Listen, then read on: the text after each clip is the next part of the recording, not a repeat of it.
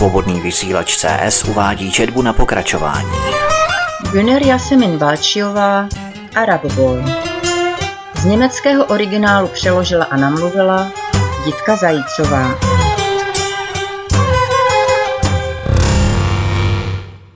Samirina svatba Selma a Sára se vyparádili, vzali si na sebe sváteční oblečely, tylové šaty v barvě bombónu s dlouhou vlečkou barevně ladící stuhy do vlasů. Leila postavila na jídelní stůl kufřík se šminkami a začala nanášet na tváře své velké dceři Selmě tvářenku. Sára měla bradu opřenou o ruce a pozorně sledovala matčiny hbité ruce, jak energicky a rychle, jako když kolibřík mává svými křídly, přejíždí Selminy tváře. Pořád litostivě vzdychala. Byla mladá a ještě se nesměla malovat. Selma se musela naopak nechat našminkovat, matka to tak chtěla. Nanášela barvu v silné vrstvě na bezvadnou pleť Selmy, těžká řasenka se jí přitom dostala do oka, tiše plakala. Nedělej caviky, nadávala matka a uštědřila jí pěkný šťuchanec do ramene. Jsi mladé děvče, chlapi tě v tento den mají okukovat, od toho tu nakonec svatba je. Přípravy na Samirinu svatbu byly v plném proudu. Muži na balkoně Rašídových rodičů porcovali z kopce, zatímco ženy v kuchyni připravovali baklavu na sváteční jídlo. Samira, Rašídova sestřenice, měla před několika měsíci patnáct. Její rodiče nechali v Libanonu papíry své dcery přepsat. Nic neobvyklého. Zaplatili tisíc dolarů a úředníci vystavili nový soupis rodinných příslušníků, kde byla Samira uvedena jako jedno z dětí Fuada a Leily. Tak byla Samira pro německé úřady dcerou Rašídových rodičů. V Německu byla teprve měsíc a sotva překročila práh bytu. Jediné, co znala, byl turecký obchod s ovocem a zeleninou, kam chodila každý pátek nakupovat s ostatními ženami. Měla se provdat za Omara, svého bratrance, který byl dvakrát starší než jeho nevěsta. Otec Samiry dal Bejrutu už svůj souhlas, Samiry samotné se nikdo ani nezeptal. Stejně by se neodvážila odporovat. Dříve, když ještě chodila do školy v Libanonu a měla přátele, byla hodně výřečná, až do onoho dne, kdy jí otec rudý vstekem omlátil hlavu otopení. Týdny pak proležela v nemocnici s těžkou zlomeninou lebeční spodiny. Po propuštění z nemocnice na ní čekala doma Omarova babička s obrovskou kyticí a párem červených plišových pantoflí. Umanula si, že pro svého vnuka najde ženu a rozhodla se pro Samiru. S obvazem kolem hlavy a pohledem zpráskaného psa se Samira zaslíbila Omarovi za ženu, její otec to tak chtěl. Když byla ještě malá holčička, maminka ji zaplétala do copu vlasy dlouhé až po pás a zpívala jí večer milostné písně, které se naučila zase od své maminky. V těch písních šlo vždycky o nenaplněnou lásku, o zamilované, kteří k sobě nesměli a často umírali žalem a steskem. Samira se pak často ptávala, jestli k tak smutným věcem také dochází v opravdovém životě, když se dva mají rádi. Maminka ji vlídným hlasem ujišťovala. Ne, moje milá princezno, až budeš velká, potkáš prince, který pro tebe udělá všechno. Jen buď trpělivá. Každý den se modlím za tvé štěstí. Teď ale Samira cítila, že modlitby její maminky nebyly vyslyšeny a začala pochybovat o Bohu, který dopustil, aby se tento Omar, jenž pořád chlípně sleduje, stal jejím mužem. Byla to slušná a pilná dívka, vždycky svoje rodiče poslouchala. Omar se jí ale hnusil. Celým jejím tělem a celou její duší má odpor a zmatek. Měla by skočit z okna. Měla by počkat, až bude po celé té slávě a pak si vzít život. Nebo to má udělat tak, jako všechny vdané ženy z její rodiny. Podvolit se, spolknout žál, poddat se, aniž by přitom něco cítila. Nakonec si člověk zvykne na všechno. Říkávala vždycky její maminka a měla v podstatě asi pravdu. Pomyslela si teď Samira.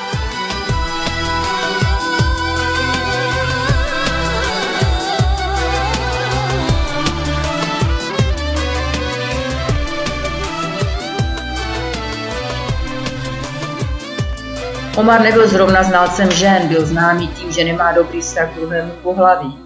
V celém příbuzenstvu se nenašlo děvče, které by o něm hovořilo hezky. Jen jeho matka ho pořád a při každé příležitosti vychvalovala. Jaký je to hodný chlapec, s dobrými mravy a počestný jako nějaký svatý. Samé lži. Saměře byl odporný, hloupý a neměl žádný šarm. Nenacházela na něm nic, pranic, co by bylo aspoň trošičku sympatického. Naopak, viděla víc a víc věcí, které se jí nelíbily. Jak si neustále hekticky šmejdí prsty v uších, jak se na gauči neklidně vrtí zleva doprava, aniž by z ní spustil oči. Hnusil se jí. Každý se od Omara radši držel dál, protože mu bylo strašně cítit z úst. I Rašíd si udržoval jeden metr bezpečného odstupu, když chtěl Omar slyšet nějaký příběh ze sklepu, přičemž se vždycky rozpačitě chichotal a drbal na koulích. Rašid by mu nikdy žádnou ze svých sester nedal. Samira neměla žádné bratry. Věno pro nevěstu bylo dobré a její nemajetní rodiče zase příliš chamtiví, aby se ho zřekli. Pro Samiru už neexistovala žádná naděje. Její malé sestry dostali den svatby od budoucího tchána kilo baklavy a trochu kapesného. Rašíd si v tento den oblékl nové džíny Picaldy a celý den byl s Omarem venku, aby zařídil ještě poslední nutné věci.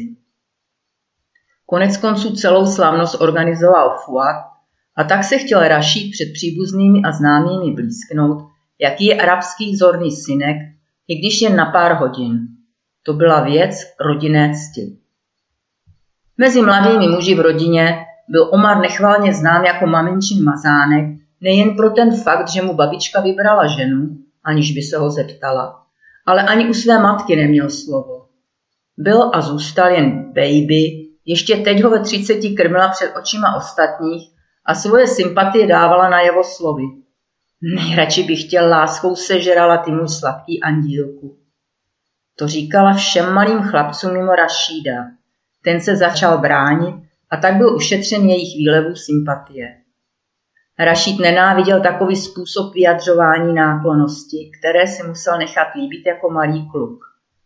Ženy jako Omarova matka pořád někoho hladili, tiskli na svá tlustá břicha útlá těla chlapců nebo jim dávali vlhké polipky ústy tak velkými, jako mají lamy a poslintali dětem z červenalé tváře.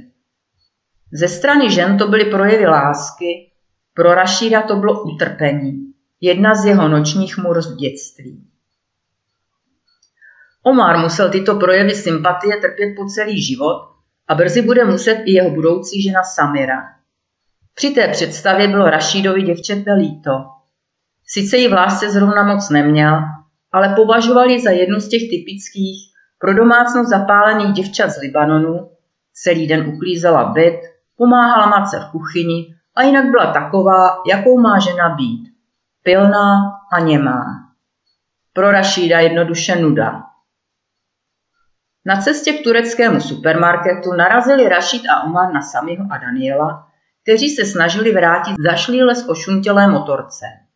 Hej Sami, nech tu motorku a pojď s námi nakupovat na svatbu. Pozvání na svatbu. Danielovi ani slovo. Rašid by rád pozval i jeho, ale to se dnes nehodilo. Daniel je nakonec Němec a Němci nemají na arabské rodinné slavnosti co pohledávat. Rozhodl Rašídův otec. Je mi líto, Danieli, ale je to rodinná slavnost, víš? A stejně to není nic pro tebe. Vy jste křesťani. Daniel rozpačitě přikývnul a věnoval se dál pulírování motorky. Aby trochu zmírnil trapnost celé situace, začal si pískat nějakou písničku. Protože i když zrovna nebyl nějak zvědavý na slavnosti v Rašídově rodině, zranil ho způsob, jak se k němu Rašid zachoval jako k Němci. Po každého při podobných příležitostech vyloučili. Vždycky to omluví, že není muslim a proto nemůže určité věci pochopit. A tak zůstal pod bronzovou sokou slunce často sám. Daniel věděl, že k ním nebude nikdy zcela patřit, jen si nebyl úplně jistý, jestli to je pro něho dobře nebo špatně.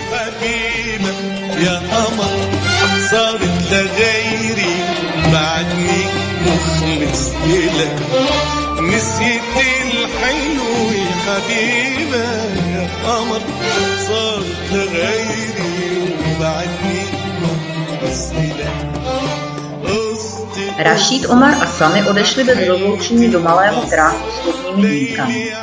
Tam dnes vládl čilý ruch, všichni majitelé kaváren na sluneční aleji si museli dokoupit zásoby.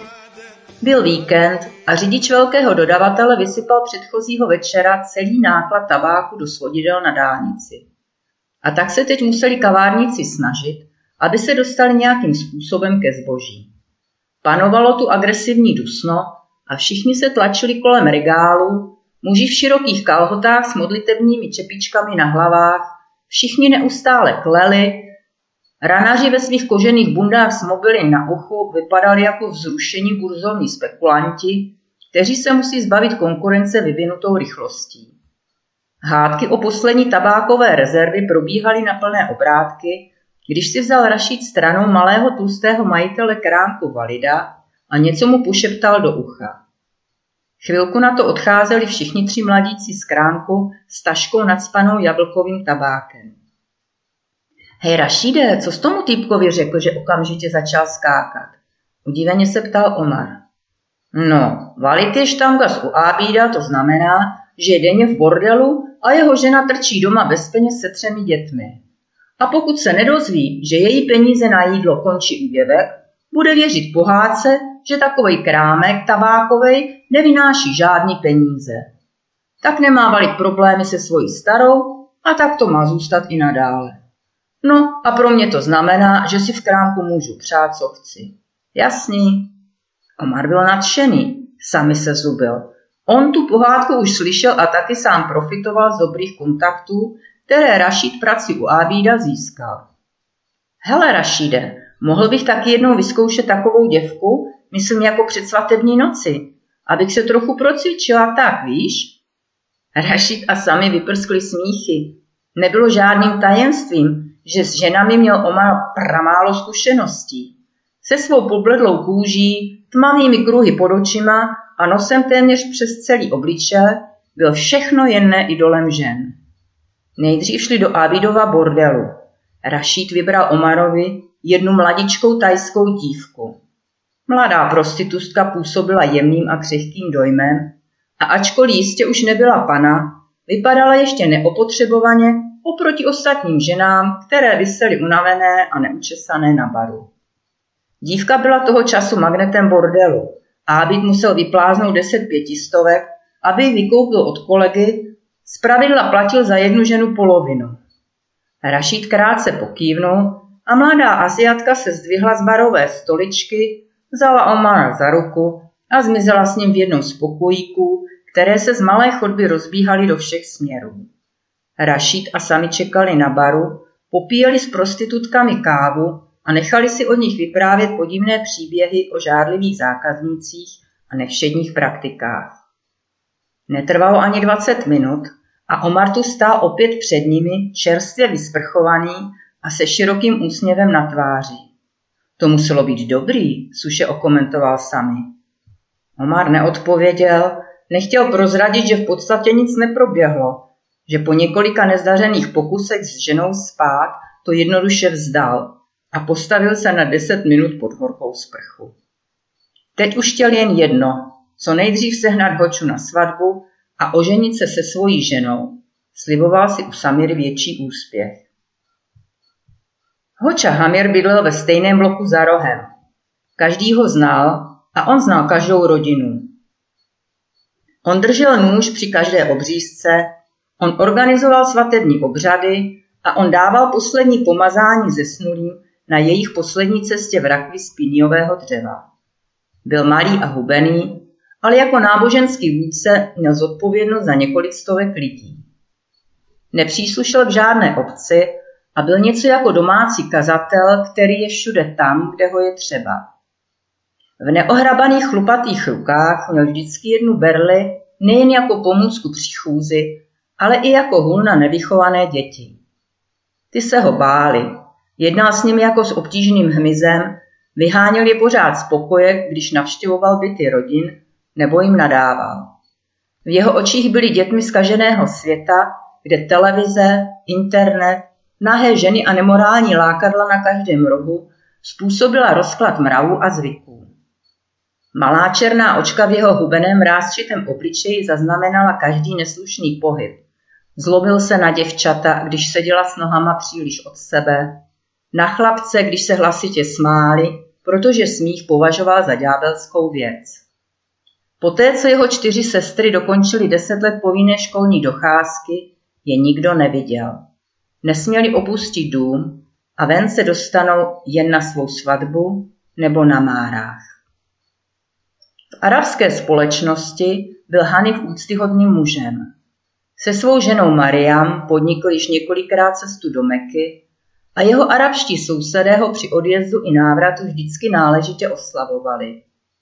Byl prostoupený vírou v Aláha a přesvědčením, že dobrý muslim musí jen neustále plnit všechna přikázání islámu, aby se po smrti dostal do ráje.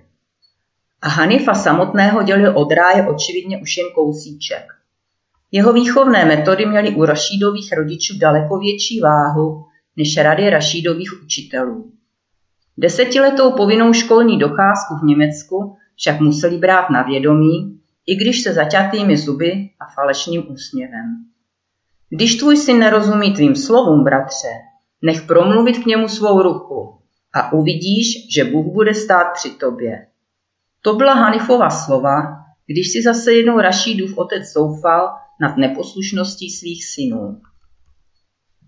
Rašíd Hoču zrovna v lásce neměl, zvláště poté, co mu uštědřil Hoča při jednom náboženském schromáždění u příležitosti ramadánu před všemi zúčastněnými hlasitou facku.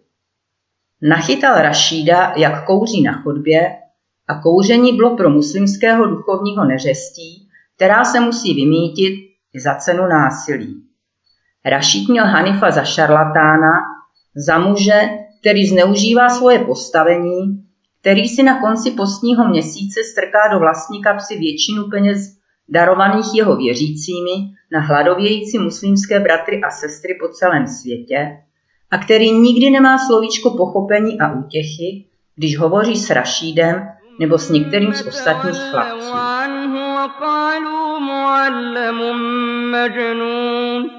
إنا كاشف العذاب قليلا když vstoupil na zaprášenou ulici malý muž v zářivě bílé galabii svým typickým, lehce houpavým krokem, sami a Omar o něm měli.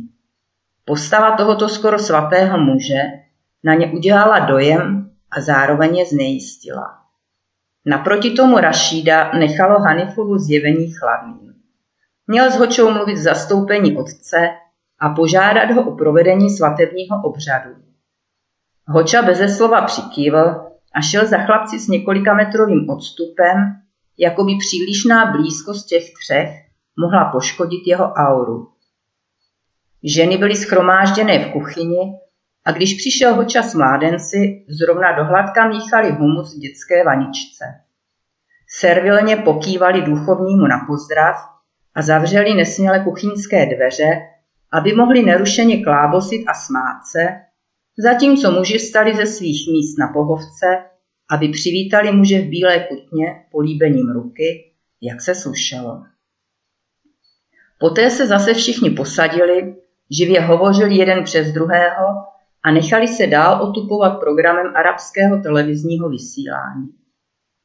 Samira byla v koupelně. Když šel Rašít kolem dveří, zaslechl, jak slabě sténala bolestí. Musela se podrobit depilaci horkým boskem. Lejla za vydatné pomoci tety Hatice jí strhla všechny chloupky z rukou, nohou, zadku a klínu i z té nejmenší skulinky, aby se mohl Omar během svatební noci potěšit z hladoučkého těla nevěsty. Samira měla být pro něho čistá a nevinná jako děťátko. Když Samira vyšla z koupelny, Zářil její dekolt odrazem stovek růžových flitrů, nepravidelně našitých na sešněrovaných tylových šatech s krinolínou. Z otevřených lakových střevíčků jí vykukovaly červeně nalakované nechty. Rty se jí leskly jako čerstvě krvácející rána a na obličeji se skvěla celá paleta barev kosmetického kufříku Lejly. Jak tam tak stála, připomínala Samira Rašidovi ruskou prostitutku, kterou jednou dovlekl jeho bratr Husain do hotelu Estrel poté, co vyloupil několik filiálek drogerie Schlecker a s čerstvou kořistí pozval své přátele, aby se pobavili se ženou. Na konci té prasárny, kdy všichni museli jednotlivě vejít do pokoje a po vykonaném čísle hned opustit hotel, aby nevzbudili žádný rozruch, byl našminkovaný obličej ženy totálně rozmazaný a když přišel na řadu Rašít, měl dojem, že vstoupil do klauna. Samira vypadala jako klaun už teď. Na své vlastní svatbě, jako harlekín, který musí zatnout zuby, aby neplakal.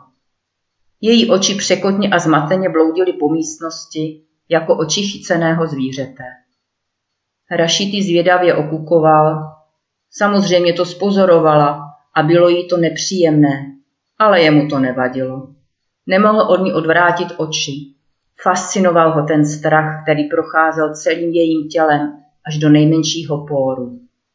Nylonové šaty kousaly po celém hladkém těle. Zarudlá kůže byla po depilačním vosku zraněná a bolavá. Raši četl v jejich očích, jak ráda by teď byla mrtvá. Musela si připadat jako na vlastním pohřbu a to při plném vědomí.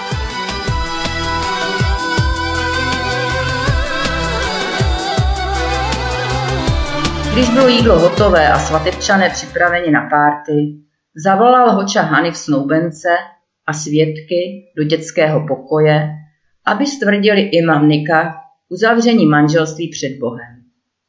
Až teď si mohl Omar poprvé sednout těsně vedle své budoucí manželky. Samira cítila na krku jeho skažený dech. Byl to zlý sen, ze kterého se nemohla probudit. Seděli v podřepu na koberci, hočovi u nohou a opakovali sborem arabské modlitby, které jim předříkával. Potom s rukama nad jejich hlavami zašeptal hoča arabsky ještě několik nesrozumitelných věd a tím byl obřad ukončen. Samira byla nyní Omarovou ženou. Svatba se slavila v malém slavnostním sále vedle garáží, které patřily k Rašídově bloku. Místnost byla bez výzdoby osvětlená zářivými neonovými světly, ze stropních styroporových desek vyselo pár tristních girland z předchozí párty. Omar si přisunul plastovou židli neustále tak těsně k Samiře, až ho musela matka několikrát okřiknout. Místnost byla předspaná a Fakir, DJ, roztáčel desky na plné obrátky, aby jeho nesrozumitelné arabské rytmy slyšeli hosté i na židlích v poslední řadě. Reproduktory vydávali řev jako na jarmarku a uprostřed tanečního parketu se točila dokola Samira jako panenka na karuselu za vydatné podpory tleskající tchýně. Muži seděli napravo, ženy nalevo od taneční plochy, neslušelo se sedět společně u jednoho stolu, nemluvě o tom spolu tančit. Tanec byl vyhrazen výlučně ženám. Rašídova rodina považovala kroucení se v bocích za nedůstojné pro muže. U jeho tureckých přátel tomu bylo jinak. Tam si sám rád zatančil. Na svatbách jeho krajanů se ale necítil při tancování dobře.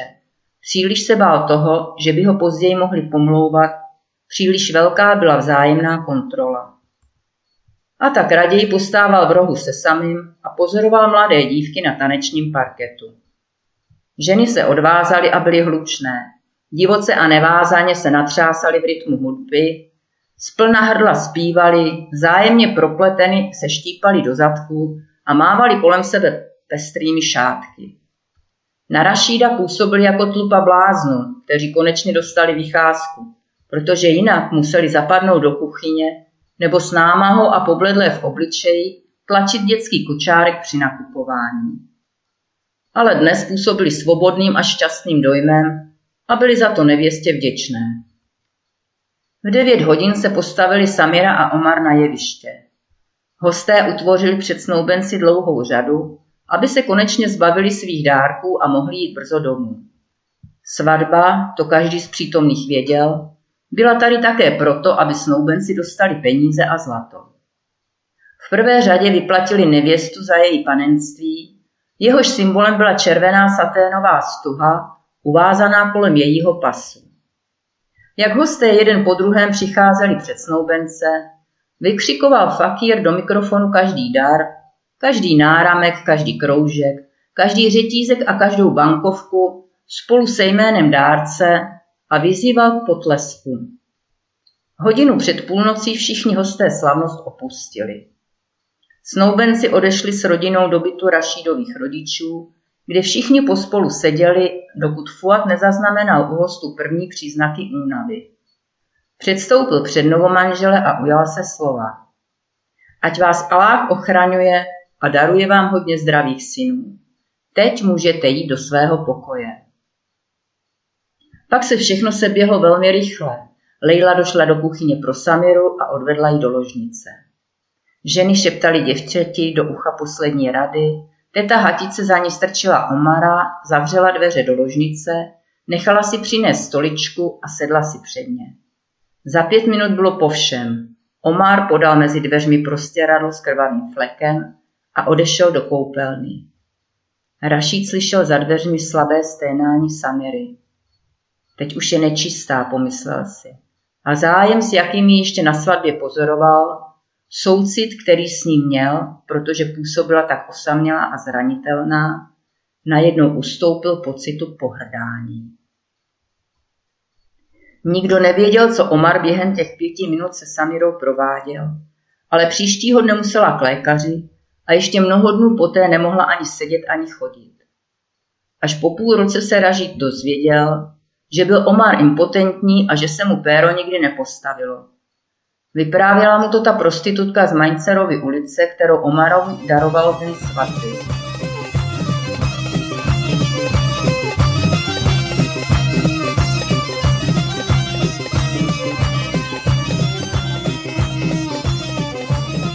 Dny před a po Samiřině svatbě nadělili Rašídovi díky otcově oficiální omluvě uvedení školy několik dní volna. Hodně v tyto dny přemýšlel o lásce a vdávání, mezitím pracoval pro Ábída a noci trávil v internetové kavárně na flirtovacím četu jeho Araboj 44. Rašid by měl rád přítelkyni, tak jako Ábid a ostatní chlapy. Přítelkyně byla vítaným zpestřením a člověk se nemusel pořád uspokojovat jen s prostitutkou. Představa o tom, že by byl milován, se mu líbila, ale jaké by to mohlo být, nevěděl. Zamilovat se nechtěl, to bylo něco akorát tak prosral bodky. Ne, chtěl děvče, které by za ním běhalo a které by on, podle chuti a nálady, mohl kdykoliv jednoduše odkopnout. Její chyba, že si s ním začala. Někdy později by si vzal za ženu poctivou dívku, ale do té doby si chce užívat s takovými, které bylo lehko dostat, tak to dělali všichni jeho kamarádi. Vážný vztah s dívkou v jeho arabském světě neexistoval. Tak to měli Němci a on to jako Němci mít nechtěl. Svobodný vysílač CS uváděl četbu na pokračování. Güner Jasemin Balčiová, Arab Boy. Z německého originálu přeložila a namluvila Jitka Zajícová.